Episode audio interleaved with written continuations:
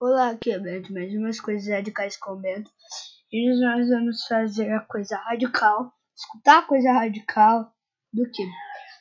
Do cubo mágico. Ele é muito radical, pelas cores, do jeito que ele é.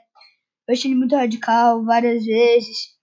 Eu achei ele muito radical porque ele também tem aquelas cores quando se mistura não tem um jeito de responder. E eu achei ele radical.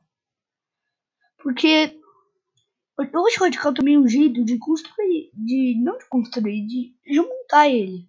Tipo, ele tá embaralhado e você vai lá e monta tudo. Isso é muito radical. Então até a próxima, pessoal. Até as próximas coisas radicais. Comento. Tchau.